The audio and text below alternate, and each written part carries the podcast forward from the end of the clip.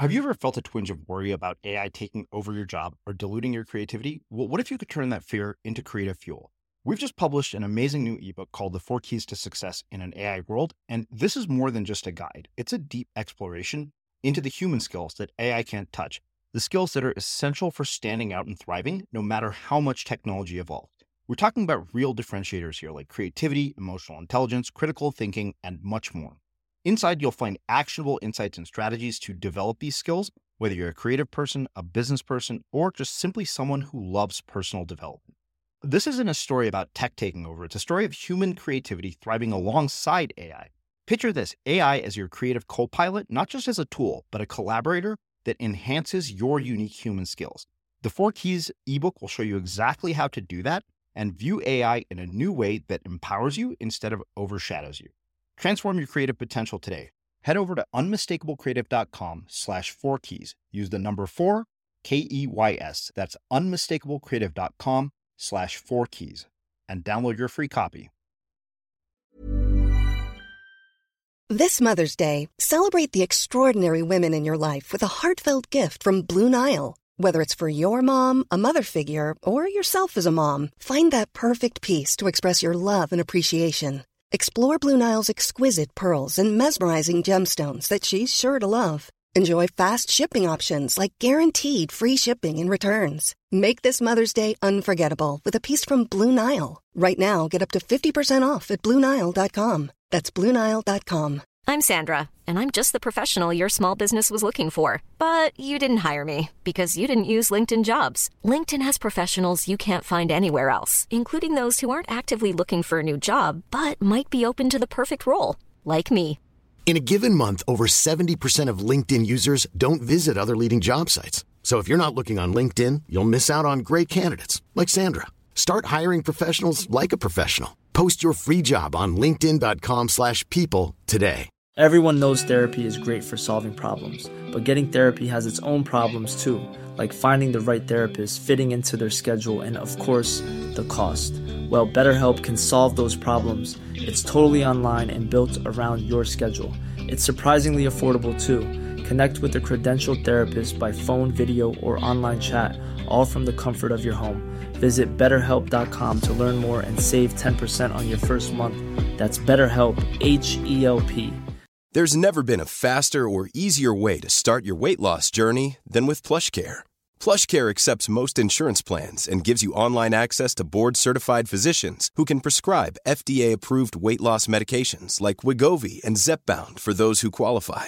Take charge of your health and speak with a board-certified physician about a weight loss plan that's right for you. Get started today at plushcare.com slash weight loss. That's plushcare.com slash weight loss. plushcare.com slash weight loss. Quality sleep is essential. That's why the Sleep Number Smart Bed is designed for your ever evolving sleep needs. Need a bed that's firmer or softer on either side? Helps you sleep at a comfortable temperature? Sleep Number Smart Beds let you individualize your comfort so you sleep better together. JD Power ranks Sleep Number number 1 in customer satisfaction with mattresses purchased in-store. And now, save 50% on the Sleep Number limited edition Smart Bed for a limited time. For JD Power 2023 award information, visit jdpower.com/awards. Only at a Sleep Number store or sleepnumber.com.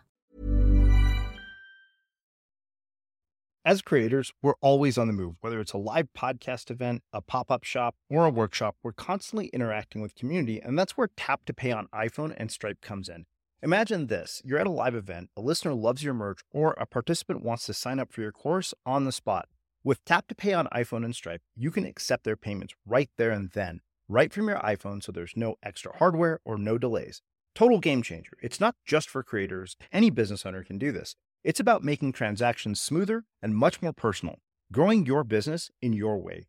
We've been using Stripe for our products and courses for a long time, and now with Tap to Pay on iPhone, you can take your business to the next level too. So visit stripe.com slash tap iPhone to learn more. Remember, folks, with Tap to Pay on iPhone and Stripe, your business is always at your fingertips. In spite of all our communication technology, no invention is as effective as the sound of the human voice. When we hear the human voice, we instinctively want to listen in the hopes of understanding it. even when the speaker is searching for the right words to say. That's because the human voice resonates differently from everything else in the world.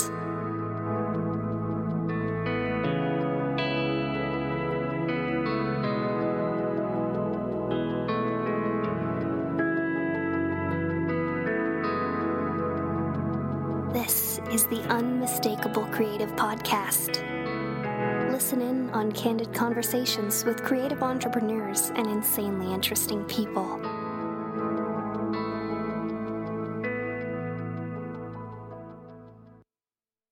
Today's episode of The Unmistakable Creative is brought to you by Selz. That's S E L Z dot com.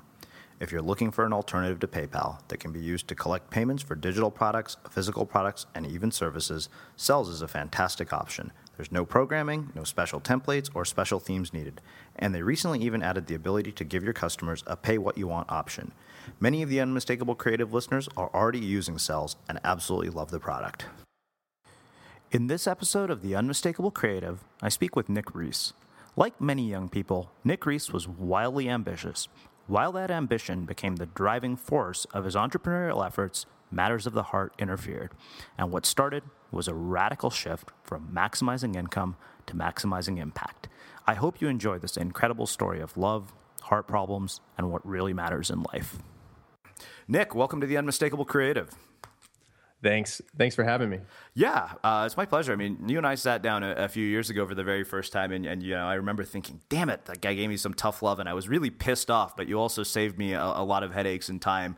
Uh, so it's interesting to to be able to have this conversation with you now. Uh, you know, kind of having gone through everything that you have. So, um, you know, tell us a, a, bit about your story, your background, and and how that has brought you to uh, doing the work that you're doing today.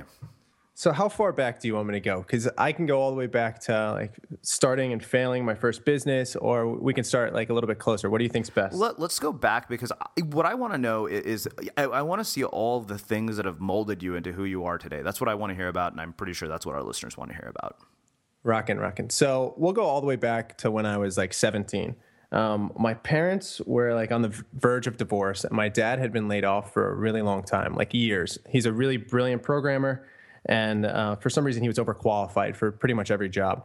And so I decided I was going to go out and get a job. And I remember just like being frustrated and like bringing my resumes to places and not really knowing what direction to go. And I ended up getting hired in real estate. And I thought that was really interesting and I enjoyed real estate. And I was just hired as like a secretary because this was in the middle of the boom in 2005. I think it was 2005. Yeah, 2005 timeframe in Florida. It was the middle of the real estate boom, and I ended up sitting right across from a mortgage broker. And I remember him telling me like, these people can't afford a. Uh, to, to get this house, but we're going to sign the loan anyways. And I remember that was like, I was like, okay, so maybe I want to be like this guy. He makes a lot of money. He drives a fancy car. Maybe I want to be this. And I, I remember setting goals back then that were some something like I want to make a billion dollars in my lifetime.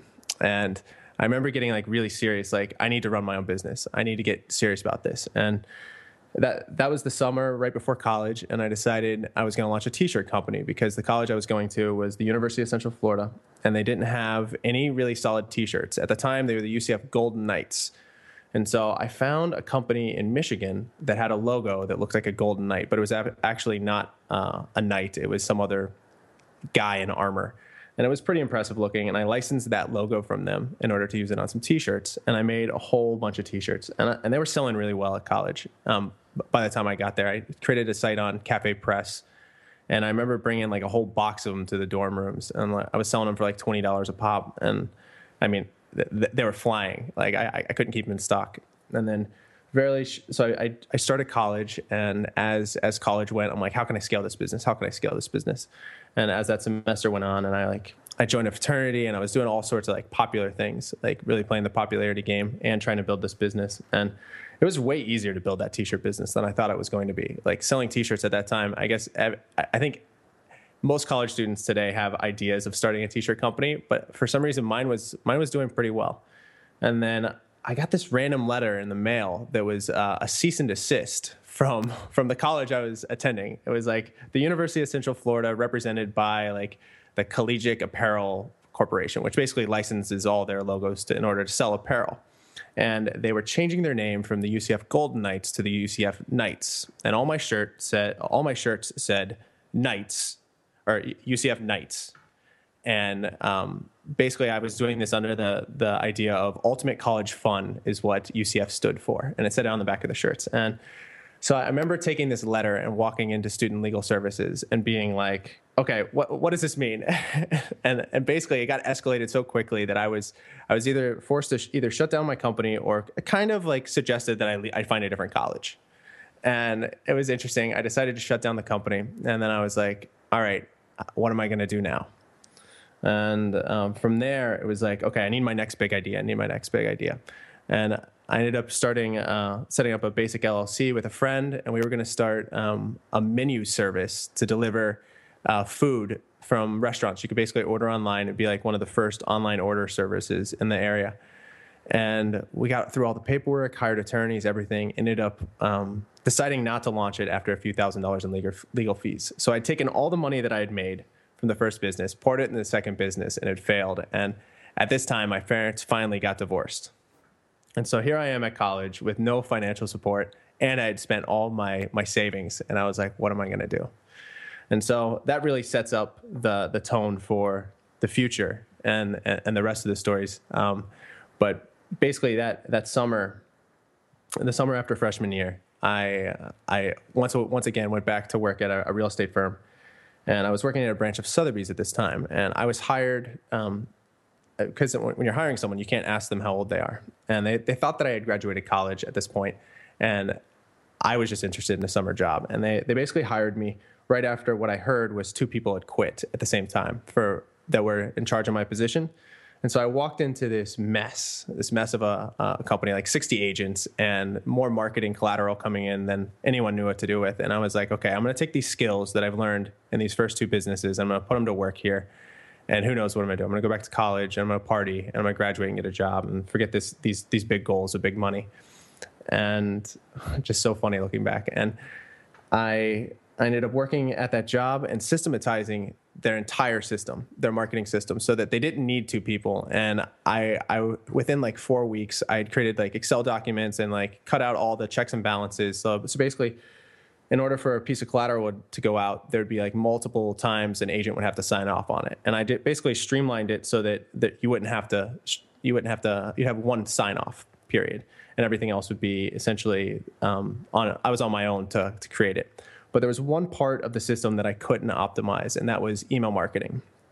And at the time, I didn't know it, but I know now. And my marketing director was good friends with the person that was doing the email marketing and it was just the most inefficient process and i remember at the time i'm like i've, I've systematized everything else this is super fun and this is super exciting except you know i, I can't systemize, systematize this part and so she she decided to let me go like take it home and work on it so i took it home and work on it worked on it and came up with a, a way that would cut out her friend and i didn't realize it was her friend at the time and so I come back and I have this amazing proposal of what we should do as a company. I worked on it on all my time and I was billing like ten dollars an hour or something. And like looking back, this was like I don't know, like if I was an outside company, I would have charged like ten grand to do it today.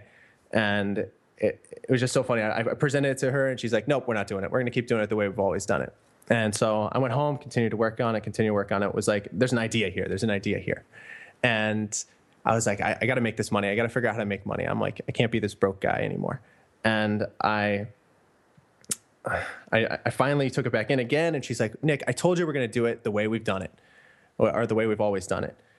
This time, I'm like, I, I can't work at a job where like my ideas aren't going to be like capitalized on. This is a good idea. And so, after talking with my family, I went home and I created a PowerPoint presentation and decided I was going to ambush the president of the company with like an impromptu meeting and pitch him my idea.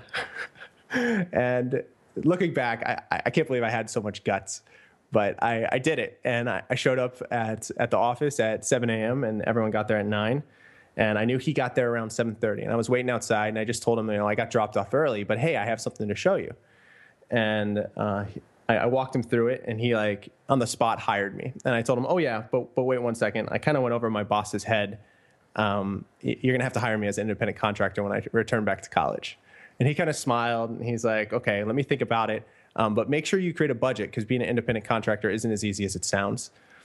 And so I created a budget. In my next meeting with him, uh, he's like, dude, you're not going to be charging me enough. and I'm like, what? I, I originally, um, the, the company that was servicing him, at, servicing his company at the time was charging him like $100 in e-blast, which is when you send out a, it's basically a mass email to realtors. And I wanted to do it for 15. And he's like, you should charge a little bit more. So he, he convinced me to charge him more. And, and at that point, I had my first mentor. And I ended up, to make a long story short, I ended up scaling that business through college. Um, like when I returned back to college, I was living under a bunk bed in a fraternity house with two other guys in like a 120 square foot room. And I went from being this like this popular guy that ran a t-shirt company and everyone knew to like this guy that only worked on his like freelancing business. And uh, it was there's all sorts of like crazy stories of like people going out and getting like absolutely wasted, which is what I wanted to do, but I knew I was like paying it forward. And I just I just focused on building this freelancing business. So throughout college, I, I, that's all I did pretty much. I went to school. I wasn't focused on school. School was always easy for me, and I ended up scaling that business to six figures uh, by the time I had graduated. And in the meantime, I had gotten into affiliate marketing because I had a friend that was making like ten dollars a day off some ringtones website, and that's where things started to get interesting. Because at this point, my business was my freelancing business was making about sixty thousand dollars a year, and I was working on it about two hours a day when I was uh, by the time I was a junior in college, and like it, it grew super fast. My marketing was brilliant, and I'm, i have always been pretty good at marketing. Um, but I, I was like this affiliate marketing thing. There's something to it. This whole passive in, income thing. It sounds cool. And just before that, um, the four hour work or just around that time, the four hour work week came out and I remember reading it, and it was it wasn't like popular or anything. Like I, can't I don't remember how I discovered it. It was still like a first edition of it, and I remember there's some good ideas in this, but I feel like this guy's just selling um, his like basically selling an idea, and I, I I realized that there was like another path I could take instead of just running a business, but also like take something that had um, more automated income, and then I I, I ended up. Um, just leaning full force into affiliate marketing and like really started to like almost resent my email marketing business at this time because it wasn't making enough money or it didn't have the opportunity to have passive income. And i was like addicted to this idea of passive income.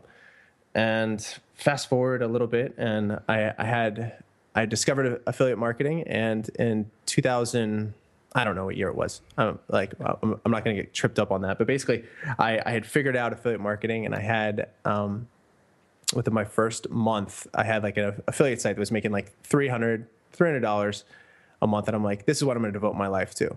And I started like just, I, I almost dropped out of college at that time because I thought there was just so much opportunity, and I I kind of basically focused the rest of my efforts on uh, affiliate marketing and by 2010, when I had graduated, I graduated in 2009. I had moved to Austin in 2010. And I remember I had set all these huge goals for like big savings accounts and like all this stuff. And I was never really like a, a big spender. I didn't want like more toys and I wasn't interested in travel at that time. And I, I, I don't know what I, what I was going to do with all the money, but I, for some reason I felt like my self worth came from making money. And I, I know that that's like, I'm an only child and I was brought up if like like when I saw my dad not making money, like and him and my mom fighting, I thought that the reason they were fighting was because he couldn't make money. And so like a lot of my like self-worth came from like making money. And at this point, like I was about in 2010, it was when I finally like got the worst. I remember it was um, like all of that, all those emotions kind of hit, and I and I realized that I, I wasn't like money wasn't going to make me fulfilled in a way that I don't know. I was I was like I was 24 and I remember I was 23 at the time and I was sitting on my couch and it was a it was a day in March and my accountant called. And I don't know what I was I don't remember the specifics. I think it was a Friday. It was Friday night and it was I was supposed to be out with some friends, but instead I decided to stay in and play video games and focus on like the affiliate business stuff. focus on it, right? It wasn't taking any time. And I, I remember just playing video games, got a call from the accountant, and she's like, Nick, you uh, you broke your reach goal, like you broke your stretch goal for the year, and it's March. And I remember like at that moment, I was like, I got to call you back, and I just like broke down in tears, and I was like, and it wasn't tears of happiness, like you'd expect it to be like really exciting time, and instead I was like, I'm sitting on my couch, like pretty much alone, like I don't care about anything besides money and I've just reached this monetary goal, and it's not going to improve my life at all. And then the the crazy thing is, my accountant was my mom at the time, and she came, she called to celebrate it with me, and I was more interested in the video game that I was playing than any of the relationships or like anything around me. And I realized that if I kept on this path, that I would become more of a like I, I could just see myself becoming a monster. And I remember looking around the apartment that I was in and like seeing all like the empty beer bottles because I like started drinking at that time, and and being like, wow, like my apartment is just a reflection of how much of a mess I am inside. And that was like the start of a completely different journey. And so I don't know, it's it's kind of interesting. If I had to give you like a quick summary of the first 23 years of my life, it would be like so focused on money, finally achieves it and then realizes that there's hopefully there's more to life than that. Mm-hmm. And so I think I, I think I used a lot of words to say that, but that's kind of the foundation that kind of brought me to where the direction I'm heading now, um, even four years later. So.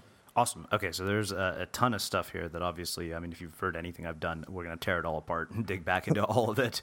Um, so, you know, I, I want to go back to to the very beginning. It's interesting because I feel like there was a lesson here that slipped uh, very, very early in your life, and I'm very curious about sort of you know looking back when you when you look at something like that.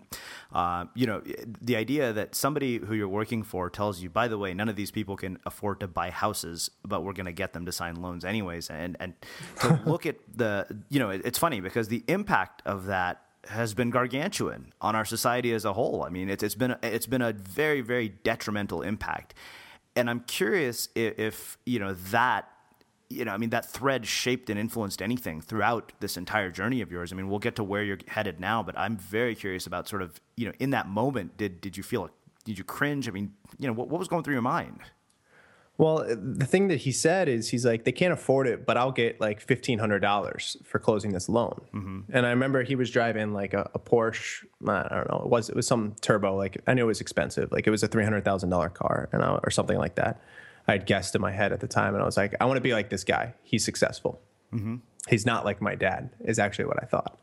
And sorry, dad, if you're listening, but that's that's the truth. And it's like I wanna I wanna do this because the thing that that's even before this is um, me and my dad didn't really have a healthy relationship growing up. Um, when I was like 16, um, it, it, was probably the worst of it. Um, like we got in a, it wasn't even a fist fight. He came in and basically I came home from school and every single day I would say, "What's up, old man? Did you find a job yet?" And it was kind of me like pushing his buttons. But finally one day he snapped and came at me and was like choking me in the bathroom, and I had to like punch him in the face to get him off of me. And I think that really shaped like I didn't want to be my dad at that time.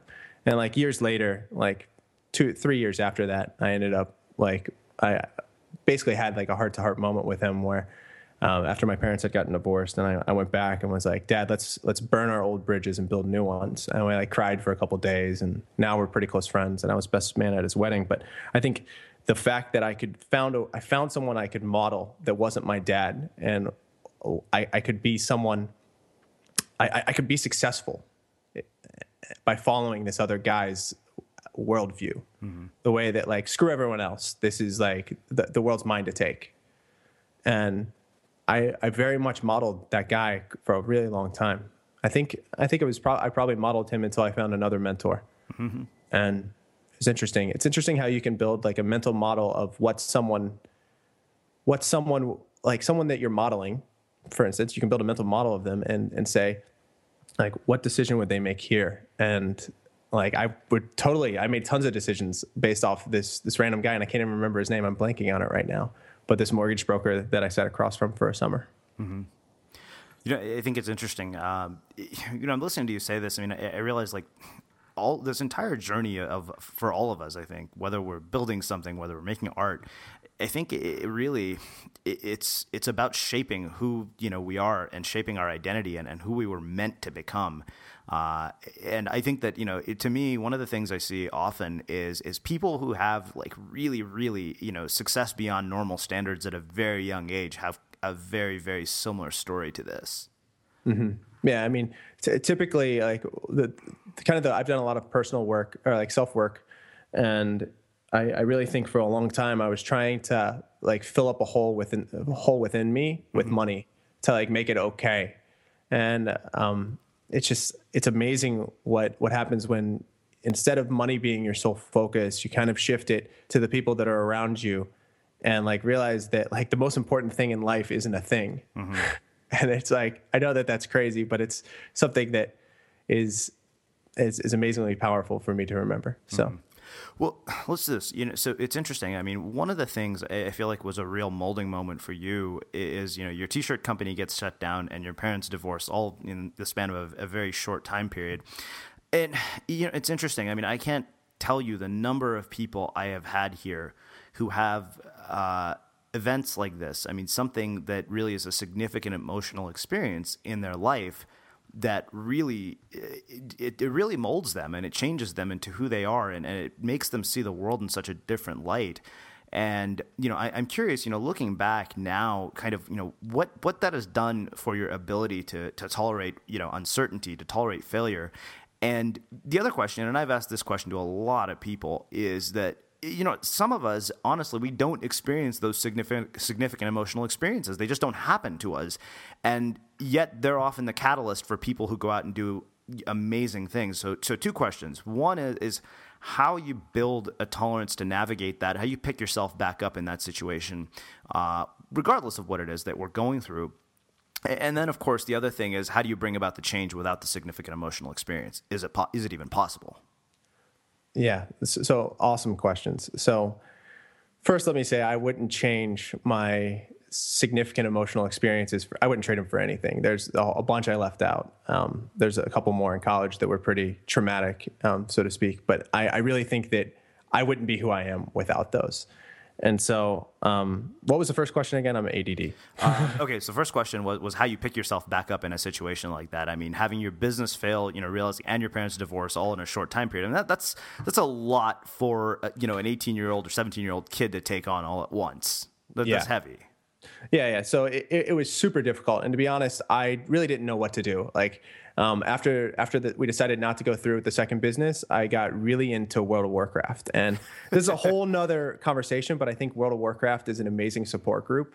I, I think that's the reason it's so addictive. It's not that the game is that great. Uh-huh. I, I mean, sure they have great game mechanics, but when you like when there's something about like plugging in your headphones and getting on a game and like talking with people, and they almost become your support group. Mm-hmm. And um, like World of Warcraft was was my support group. But basically, how do you recover from it? Um, when I was that young, I didn't I wasn't very good at it. But as far as can you can you develop the skills to to handle it, I believe you can. And I I'm a firm believer that um, the size of your life is directly correlated with the number of uncomfortable experience experiences and situations you can readily tolerate. Mm-hmm. And so, something that I'm a big fan of is uh, cold showers because I think cold showers are one of the best metaphors for life because they represent something that you know you should be doing, but you you have a resistance to because it's going to be uncomfortable. And so um, I actually have like a 30 day cold shower challenge that I cha- I've challenged tons and tons and tons of people to over the years. And entrepreneurs r- routinely, I, I, think it's an amazing experience for entrepreneurs because they, they're able to see like how they act when like, oh, I need to make this difficult phone call, but I don't know how um, like I know it's going to be uncomfortable. Like, oh no, I'm going to procrastinate all day, and it'll end up on my to-do list two weeks from now. And so you start seeing that, like, like when, when every single morning you wake up and you're like, I'm willing to be uncomfortable in order to live the life I want. And when that's represented by something that you're going to do uh, daily, if you're like hygienic, it's it's pretty awesome. So I do think if you practice being uncomfortable and like immediately tackle situations that are uncomfortable, you can uh, really build up that tolerance to them. Mm-hmm. Well, I, I love that because it's it's actually incredibly simple right? It's not, you know, I think that when we think of, of um, you know, building a tolerance for discomfort, we think of it in, in, terms of grandiosity, right? Like, hey, sell everything you own and, you know, bail out. uh, and, and, you know, and that's, to me, that's not building a tolerance for discomfort. That's doing something that's probably somewhat stupid if you're not prepared for it. Right. And, and, and the way I always frame it towards people is is like all of your best stories in life. And I believe a life is measured by the number of great stories that they can tell. All of your best stories come from really uncomfortable experiences. Mm-hmm. Yeah. And like, or even horrible experiences, but your best, most interesting stories, the most human stories come from un- uncomfortable experiences, whether they're funny or whether they're dramatic or whatever. Mm-hmm. Yeah. I mean, the thing that I've realized is that like there's no progress that occurs inside of your comfort zone. Like all progress happens outside of it, even if it's like the slightest step out. And, and and what I you know I, I was writing something the other day. I said you know um, as a surfer you know you get in the water and you know some days it's like three feet and then other days you get out and it's like six foot. But I realized what happens is every small wave that you go for prepares you to go for bigger ones. And mm-hmm. I think that's that's like an absolutely like profound metaphor for what it is that we experience in every element of our life. Definitely, and, and I think metaphors are the best teachers because um, it's like a daily reflection that you can think about or it's something that occurs in your life that gives you insight. It's kind of like a mirror that will show you a part of you that you haven't seen before. Mm-hmm. Which so, is a metaphor. well, let's do this. Um, you, let's talk a little bit about mentors. I mean, I think that the, there's two things that come from this whole idea of mentors and, the, the story. I mean, uh, that you told me about finding your first mentor. I, I, think that one of the, the things that I saw is, is a lot of bravado and a lot of, of, confidence in you know the internal narrative to say, hey, you know, the, somebody told me that I can't do this, and I'm going to basically walk around this person and still go and do it. And I think that a lot of people are very hesitant to do that uh, in any form. I mean, in, in your case, it happens to be in the career, but I think that the, there's a much deeper message here. And I'm really curious, you know, one, I mean, you've talked about tolerance for discomfort, but how do how do we develop that sort of internal narrative so that it's self-serving as opposed to sabotaging? I don't know. Like for me back then in that example, it was because I was frustrated. I'd found like a really cool idea and something I wanted to pursue. Mm-hmm. And then like I had a gatekeeper and I was like, well, you're not really the boss. You have, you have a boss. He, he's got to tell me no. And she wouldn't let me meet with him. So I decided, you know what? Like, I've got like a few weeks left in this job, a month at max. Like, what do I have to lose? Like, I, will have a good story if nothing else. Mm-hmm. So, I mean, that's what was going through my mind then. Well, you know what? What's interesting to me here is how much of the narrative we make up, even though it's not true. uh, I, I mean, everything. I mean, there, there's so many rules and scripts, and I think we live by an invisible set of behaviors that dictate our life. And I, I, say, you know, they're like the Matrix. They create a prison that we can't feel or taste or touch that actually dictate our behavior. Definitely. And they're all made up. Like they're not even real.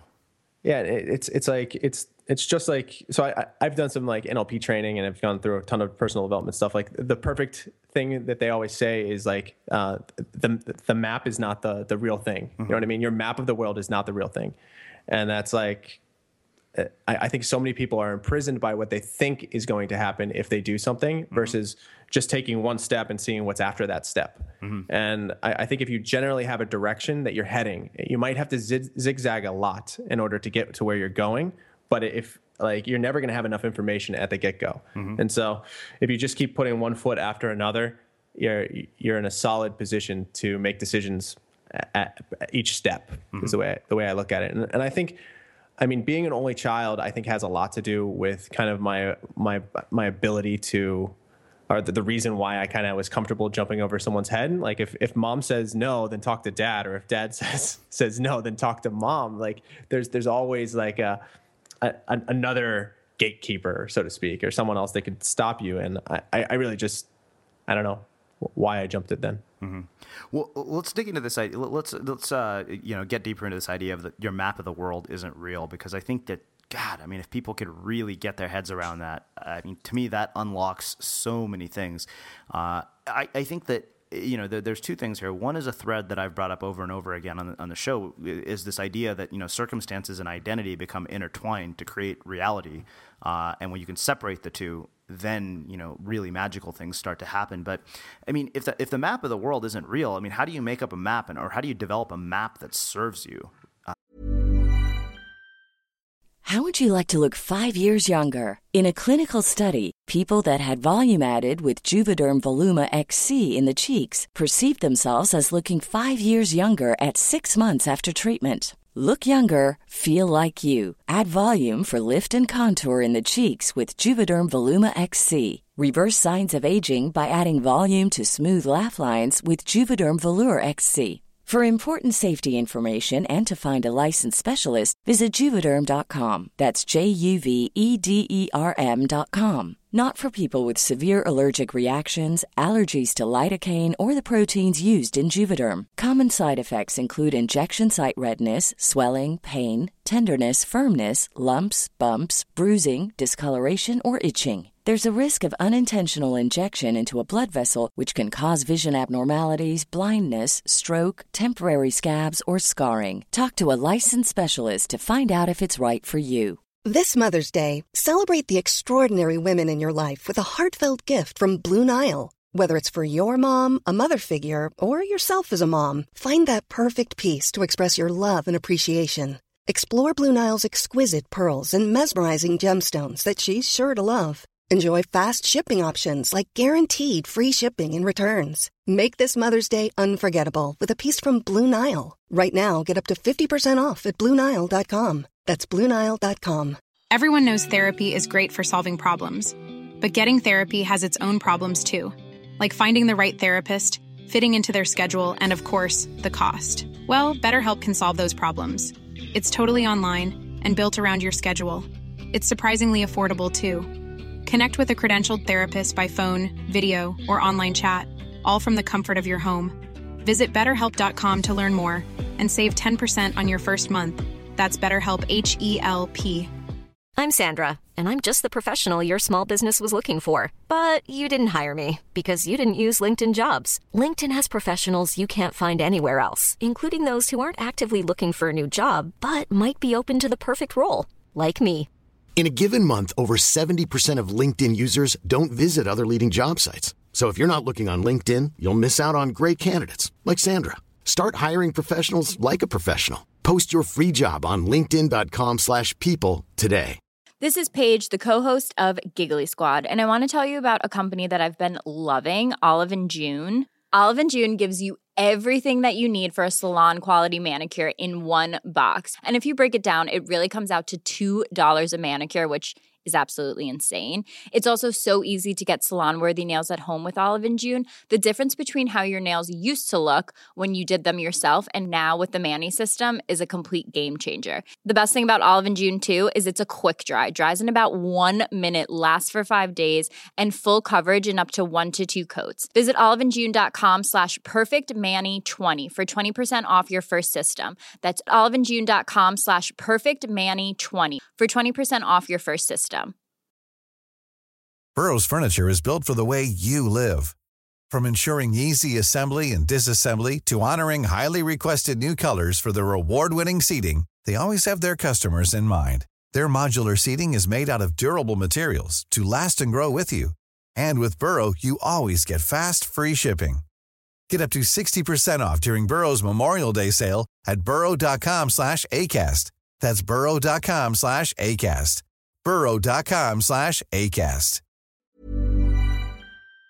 uh, and, and really, you know, empowers you and gives you that ability to keep putting one foot in front of the other. Well, you've got to model it off other people. Like, I, I, at least in my opinion, like, I can't tell you the number of um, like books I've listened to on Audible when I was like commuting all the time in my first business. I was, oh my goodness, like, like Audible changed my life. Like the ability to, and just like this podcast, it's like you have to surround yourself with other people who have better maps than you. And like I, I'm a fan of business books to some extent, but memoirs and like biographies are where you really get people's maps of the world and it's just amazing. Like Oprah's biography is amazing. Um, Steve Jobs' biography, like if you haven't read it, Oh, yeah. like it, like it's it's great. Uh, there, there's so many like good ones that it's like like uh, Dale Carnegie's and um, Andrew Carnegie's, like just such different perspectives in the same family. And I, th- I think if you want to improve your map of the world, you got to start looking and figuring out what, how other people have built theirs. Yeah, I love that. I love that you brought up memoirs as opposed to business books because I think that you know we we live in sort of this incestuous ecosystem where we're all reading the same stuff. We're all you know, uh, you know, reading the same types of books. You know, reading the same blogs, and uh, you know, one of the things I'll never forget, and I, you know, I may have mentioned this on a show before. When I asked Julien Smith, I said, "You know, what makes you such a compelling writer?" And he said, "Well, I don't read blogs." And I said, You have one of the most popular blogs on the web. How's that possible? But I can tell you, ever since I, I, I really took that advice to heart and, and, spent more of my time reading books, I mean, most of you guys know at this point, I have a ritual every morning. I sit down in a room where there's absolutely no technology. Um, I literally I set it up the night before. There's a notebook, a pen, and a few good books and that's my entire like that's that's fundamental to my creative process and i just I, I, really I think that when you start to expose yourself to different art forms and, and different thought processes, I mean, it really expands your view. And, and I think that I think it, it, you know effectively what it does is it makes the map richer. It makes it much easier to create a much richer ecosystem than than you know you would be if you you keep living in this incestuous circle. I, I totally agree. And and there's I, I, haven't read blogs actively since like 2007. I killed my feed reader in 2007 when I was like into affiliate marketing because I mm-hmm. realized that I wasn't going to ever take action because there's this endless stream of new ideas that I could implement, which is uh, imagining implementing them was way more fun than actually implementing them. Mm-hmm. And and so I, I decided when I realized that I was like, all right, this thing's got to go and I haven't actively read blogs since then. And, instead, I did replace them with books because my someone said, finally said to me, "Where else can you pay ten to thirty dollars for something that someone spent?" 12 months or more of their life fretting over every small detail. Mm-hmm. Like it's such a good perspective. And I, I, have never really been a fiction person, but recently I've gotten a lot more out of fiction than I have actually business books.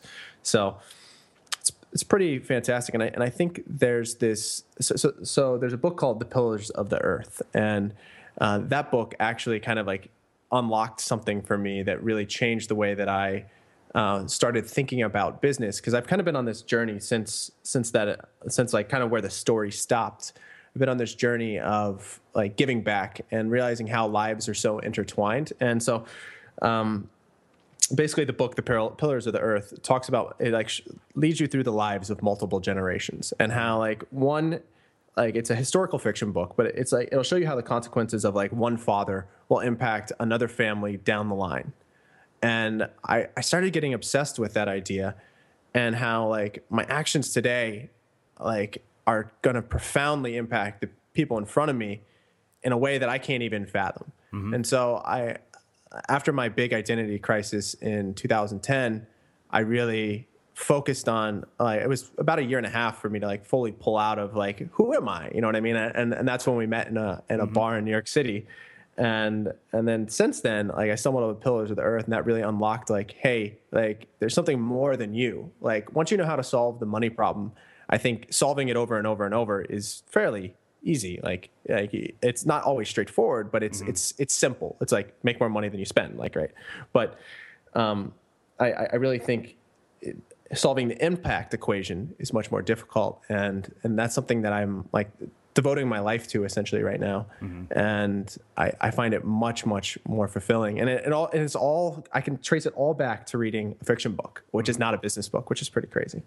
Well let's do this. I, I want to go back to the identity crisis because we really haven't talked about that in a lot of depth. Um, you know i'm not going to let you out of here nick without doing that. I told you that before we hit record. Uh, you know I, I honestly think that to some degree life as a whole is one gigantic identity crisis that we're trying to overcome uh, totally, I totally it, agree. It's it's one of those things. Like I look at it and I say, you know, but by the time you reach adult life, your real identity is basically buried under layers of social programming, expectations, uh, the things that have happened to you, uh, and you know, one, I think that there are two things that come from from this. I mean, I think that you know in a lot of ways, you almost have to bring about your own identity crisis if it doesn't happen. And you know, sometimes it happens early, sometimes it happens late.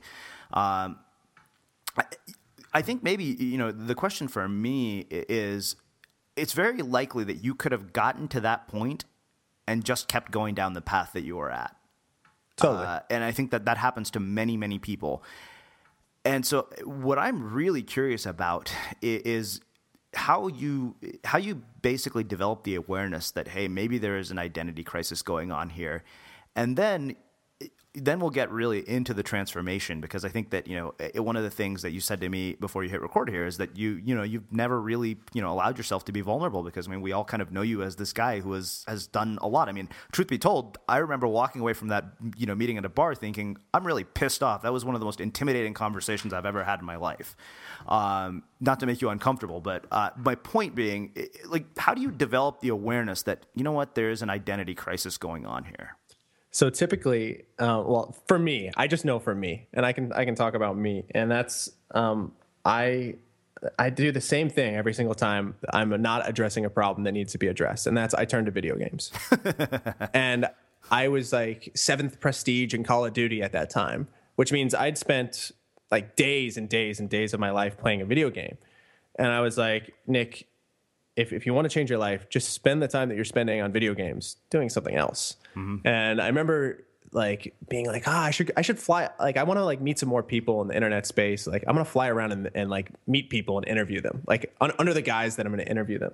And I remember I, I, bought a video camera. My business partner thought I was crazy at the time, and I flew to LA, stayed stayed in LA for a few weeks, and just like I knew like two people there. Stayed with one. I and think I ran into you on this on the Venice boardwalk when you were that, there. That, that, that was actually a couple years later. Okay. But yeah, it, it's super crazy, and I I ended up just interviewing people, and I ended up interviewing like uh, Hollywood producers, and like everything just started unfolding. And I was like, well, I guess this is kind of the path I'm supposed to go down.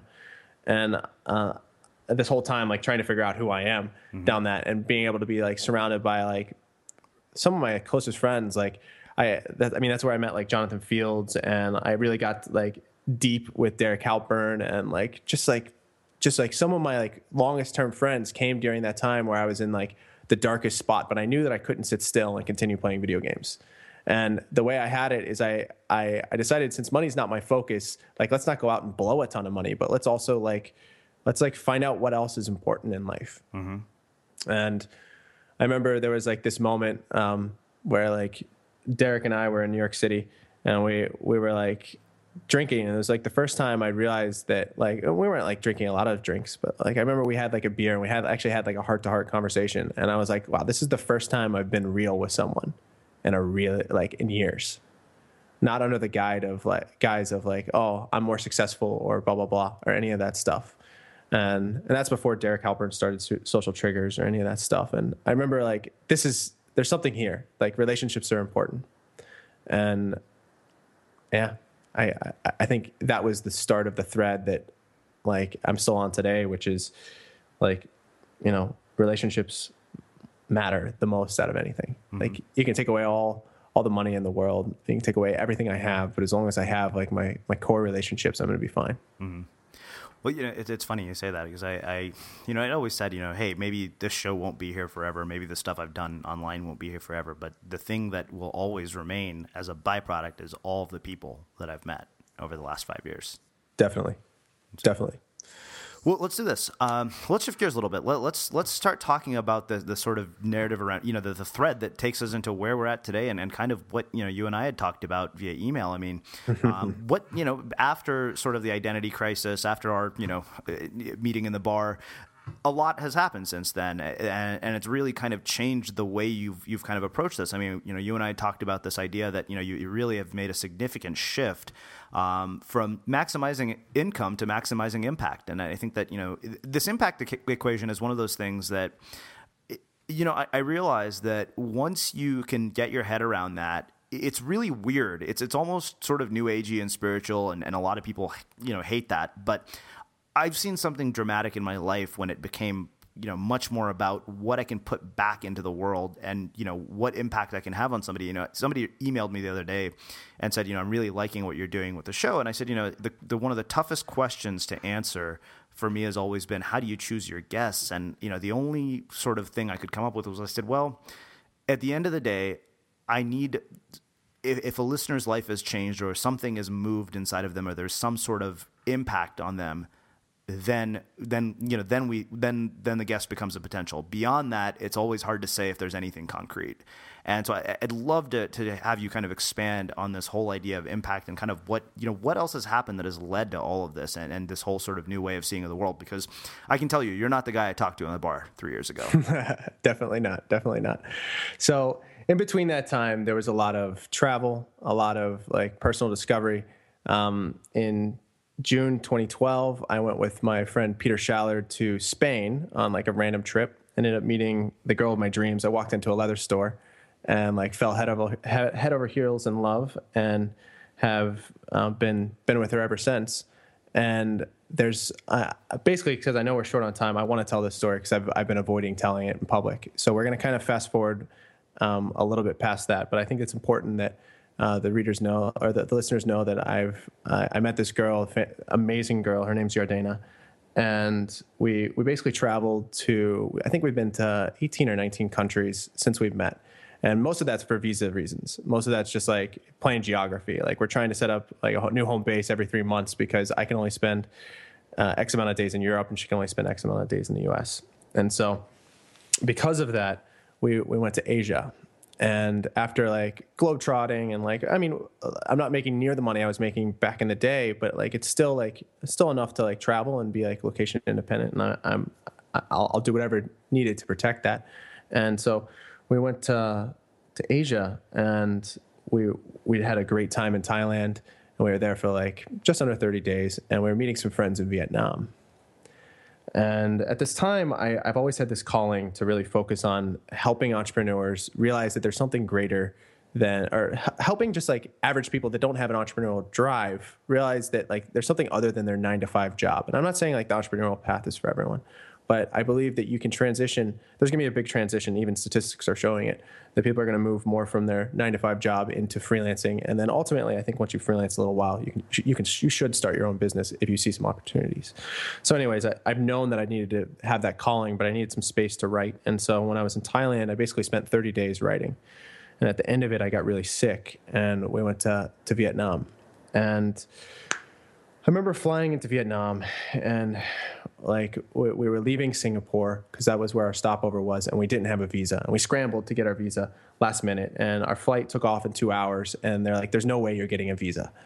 And at this point, I, I that morning before we flew to, to to Singapore, I had woke up with like basically Montezuma's revenge or whatever you want to say. I was like fluid was coming out every which way, and I was like in trouble. I, I was in the most pain of my life.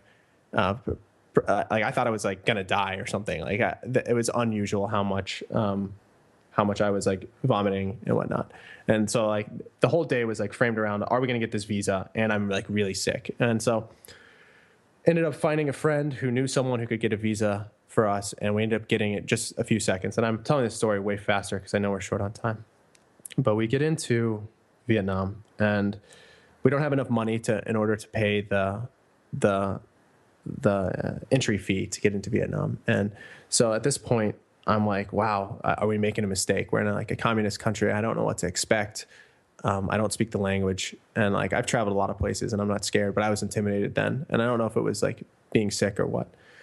And so the ATM's not working, and they say you you have to pay this, and um, there's no return flights to anywhere because we are on the last flight into Vietnam, and like you have to pay this. And they took my passport and basically wrote me a, a, handwritten note in vietnamese that said go find an atm and like they would let me back into the airport. So all i have is my wallet. And yardena uh, who was not my fiance at the time but she was uh, she was my girlfriend. And i had in the bag she was holding when i went out to go venture for to, to get money to to let us into the country was like uh, an engagement ring hidden. And that's like I was like, you got to protect these bags. Like I, it was, it was important. And it was like kind of like an ongoing thing. Like how, how long can I hide this engagement ring? And we, I finally went and got the money. We got, we got into the country, but it was like, that set up the whole tone for our entire experience in Vietnam. So the first couple days we were there to meet with a few people that I know through like the tropical MBA circle mm-hmm. or dynamite circle. And we, we ended up meeting up with a couple of them. And then one morning we woke up to go get pastries at uh, like a, a French uh, bakery place, and we got in the cab, and my heart was just it, it wasn't beating. like I, I, would try to, it was like fluttering in my chest. Like it was like trying to escape my chest. It felt like a butterfly was like trying to jump out of my chest. And I, w- I would put my, my hand to take my pulse and there was no pulse in, in my throat. And I remember being like, oh my gosh, am I dying?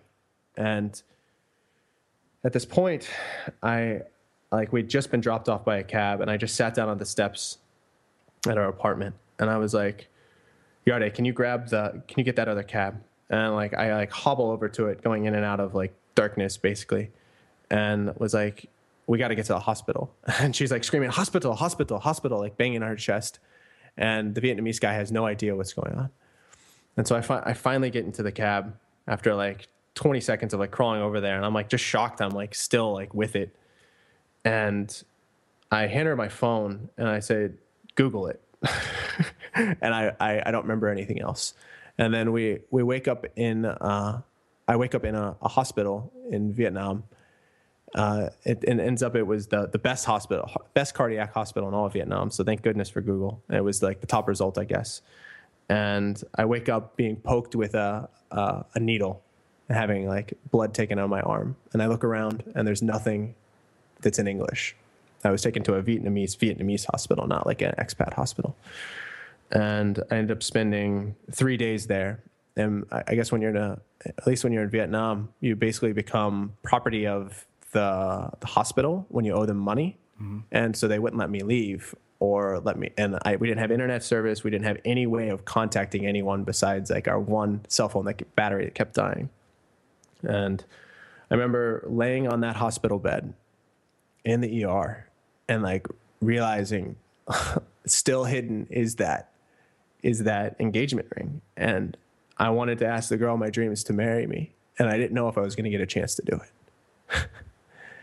and I don't know, like something there like clicked. It's like, how long is it going to take you to realize that like relationships are what matter?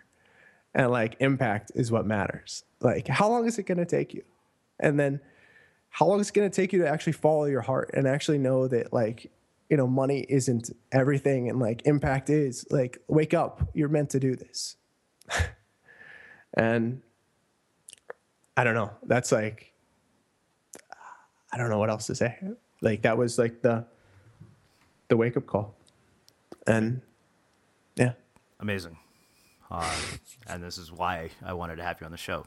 Uh, truly, truly mind blowing. So, couple more questions, and uh, then we'll close things up here. Uh, you know, I think that once you make that shift, I think that I think everybody, you know, to some degree understands that that is really where you know your life starts to change.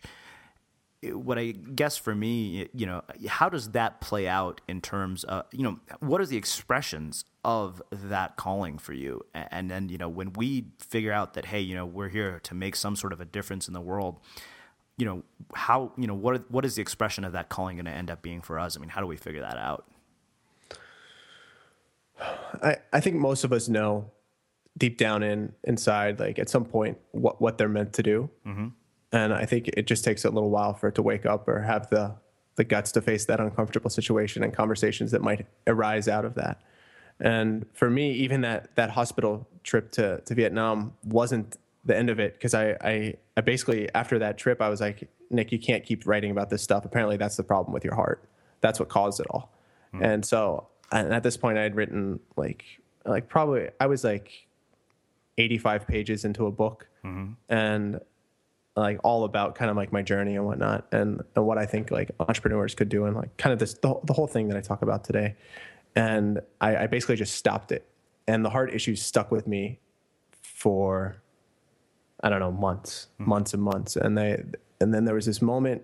I, I got my heart checked out in in New York City because I was having um, roughly three thousand heart palpitations a day. Mm-hmm. Um, some percentage of my heartbeats a day, like almost five percent of my heartbeats a day, were irregular, and it was an electrical circuit problem with my heart, and it would beat too fast, and um, I had what's known as PVCs.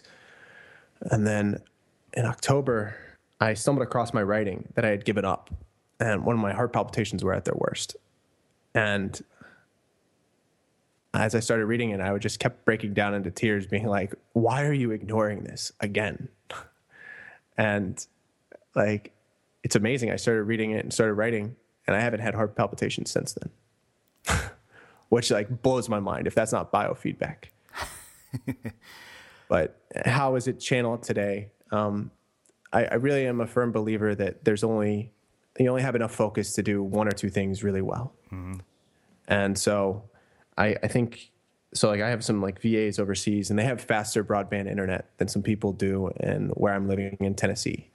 And so basically before I moved to Nashville, because I just basically, I just recently moved to Nashville, um, I was doing some research and there's been no good place to basically find all the broadband providers in one area. And as I was crunching, me and my business partner crunched 184 million rows of governmental data in order to create a tool to help other people find the best broadband in their area. It's called Broadband Now. But on that journey, I I told my business partner, I'm like, I don't want to get behind this unless there's something we can actually get behind. We're not doing this just for the money. Mm-hmm. And so what we're focused on now with that business is bringing awareness to 39 million Americans who only have access to one broadband provider or zero and basically how that's an inefficient market. And so that's one form of me bringing like my expertise to have a greater impact because I think there's large chunks of the US population that are going to be left behind by just not having access to internet. Mm-hmm. And then the other is uh, with what I'm doing on Nicholas Reese, which is really trying to create tools and systems to help people realize that there's a different path you can take in life. Mm-hmm. And sure, it's going to consist of some uncomfortable situations, and sure, you're going to have to develop new skills, but that's ultimately the manifestation of this wake up call that there's more out there than the money and that relationships and how you want to spend your energy are really the most important things. Mm-hmm. And it's been a journey, and and like I, like we said before the call, that I, I feel like there's almost like I, these credibility vampires. I feel like it takes away from my credibility if for some reason I'm vulnerable and can admit that I don't always have everything figured out and that maybe money like isn't the most important thing. And I feel like for some reason I've been afraid of sharing that part of me because it would take away from my credibility or like basically the, the people that would believe in it. And it's it's funny. It sounds ridiculous to say out loud, mm-hmm. but it's been a very real fear. So Interesting. Yeah. So, I, you know, I love that you brought up the biofeedback piece. I think that you know it's it's kind of been an ongoing thread here with our guests. I mean, you know, we have Steven Kotler, whose, whose episode is today, mm-hmm. who talks all about flow. You know, we had Alex Jamieson, who's the co-creator of Super Super Size Me, and you know, I mean, that's that's a common thread. Paying attention to you know how your body responds to to what the world is is you know giving back to you. It's it's really one of those things. I think that um, you know, it, I think it's it's covered up in health and, and wellness and all this nonsense, and it's marketed in, in you know energy drinks and crap. But I think it really comes down to very simply paying attention to how your body responds to the situations that you're in, and it's really easy to ignore that impulse. I mean, I got really really bad IBS in my 20s, and it was amazing. Like after those jobs that I absolutely despised stopped, it all went away, and it was kind of like, oh. Um, and I mean, I just I wanted to force the issue. Like, you know, I was in sales and I thought this is it. I have to be this successful salesperson. I have to figure out how to get to six figures as a salesperson. I have to like, you know, get every award. And in the meantime, I'm destroying any sense of health I have in pursuit of of some accolade that nobody is going to give a shit about when I die. Right.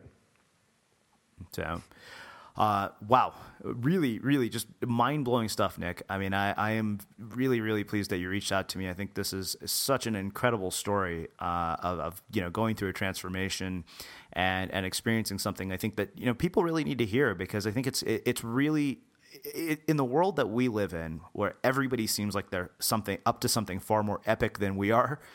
It's really easy to you know to, bec- to to be the person that you were at the beginning of this.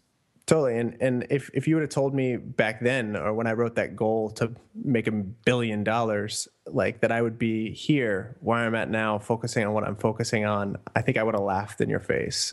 Mm-hmm. Um, it's just it's just so funny. And I, and I think the ability to allow yourself to change and to be humble, like I, I think I've learned to be actually I know I've learned to be a lot more humble than I than I was when I was uh, when I first started. I was much more arrogant.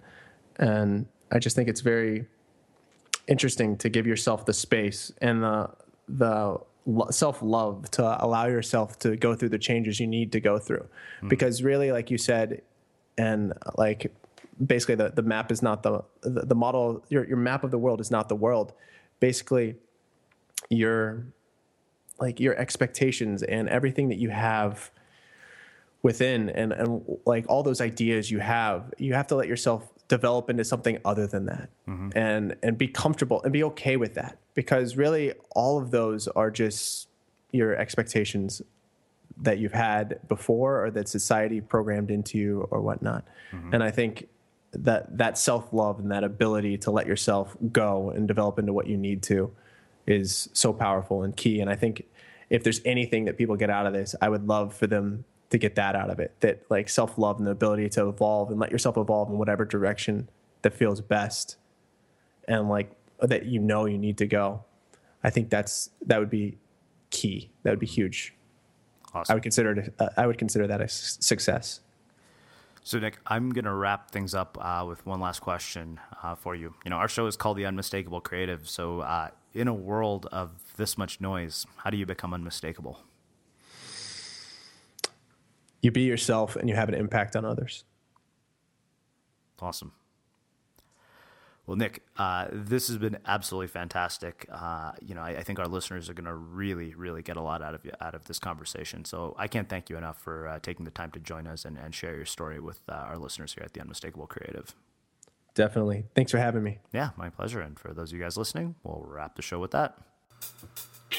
Remember, if you're looking for an easier way to sell an ebook, e-course, or any other digital product from your blog, be sure to check out Selz. That's S-E-L-Z.com. It's super easy to use. You just name your product, upload your files, and you can embed the option to purchase right there on your website so people never even have to leave.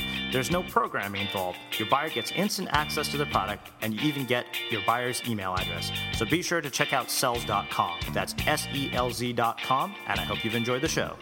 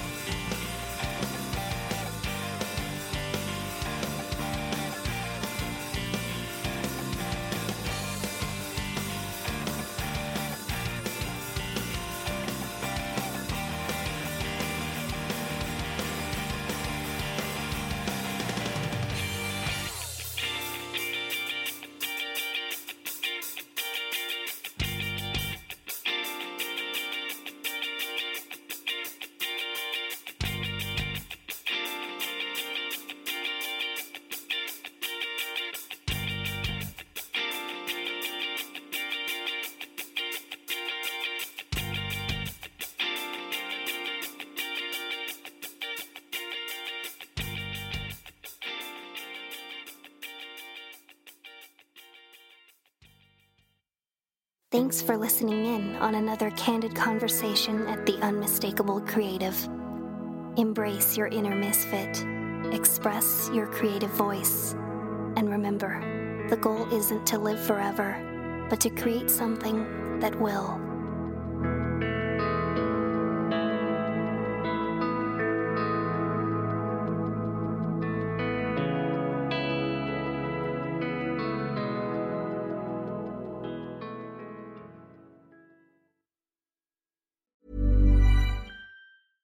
Even on a budget, quality is non-negotiable. That's why Quince is the place to score high-end essentials at 50 to 80% less than similar brands. Get your hands on buttery soft cashmere sweaters from just 60 bucks, Italian leather jackets, and so much more.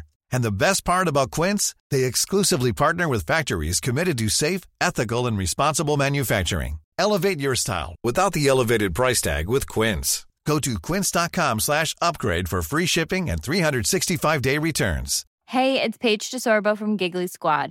High quality fashion without the price tag. Say hello to Quince.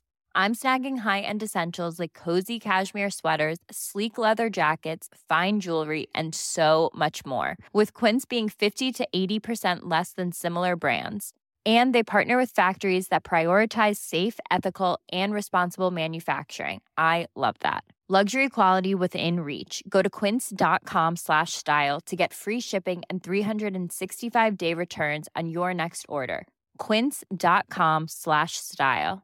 Mom deserves the best, and there's no better place to shop for Mother's Day than Whole Foods Market. They're your destination for unbeatable savings, from premium gifts to show-stopping flowers and irresistible desserts. Start by saving 33% with Prime on all body care and candles. Then get a 15-stem bunch of tulips for just $9.99 each with Prime. Round out Mom's menu with festive rosé, irresistible berry chantilly cake, and more special treats. Come celebrate Mother's Day at Whole Foods Market. Imagine the softest sheets you've ever felt. Now imagine them getting even softer over time. That's what you'll feel with Boll and Branch's organic cotton sheets. In a recent customer survey, 96% replied that Boll and Branch sheets get softer with every wash. Start getting your best night's sleep in these sheets that get softer and softer for years to come. Try their sheets with a 30-night guarantee. Plus, get 15% off your first order at bollandbranch.com. Code BUTTERY. Exclusions apply. See site for details. Have you ever felt a twinge of worry about AI taking over your job or diluting your creativity? Well, what if you could turn that fear into creative fuel? We've just published an amazing new ebook called The Four Keys to Success in an AI World. And this is more than just a guide, it's a deep exploration into the human skills that AI can't touch, the skills that are essential for standing out and thriving, no matter how much technology evolves. We're talking about real differentiators here like creativity, emotional intelligence, critical thinking, and much more. Inside, you'll find actionable insights and strategies to develop these skills, whether you're a creative person, a business person, or just simply someone who loves personal development. This isn't a story about tech taking over, it's a story of human creativity thriving alongside AI. Picture this AI as your creative co pilot, not just as a tool, but a collaborator that enhances your unique human skills. The Four Keys ebook will show you exactly how to do that and view AI in a new way that empowers you instead of overshadows you. Transform your creative potential today. Head over to unmistakablecreative.com slash four keys. Use the number four, K E Y S. That's unmistakablecreative.com slash four keys and download your free copy.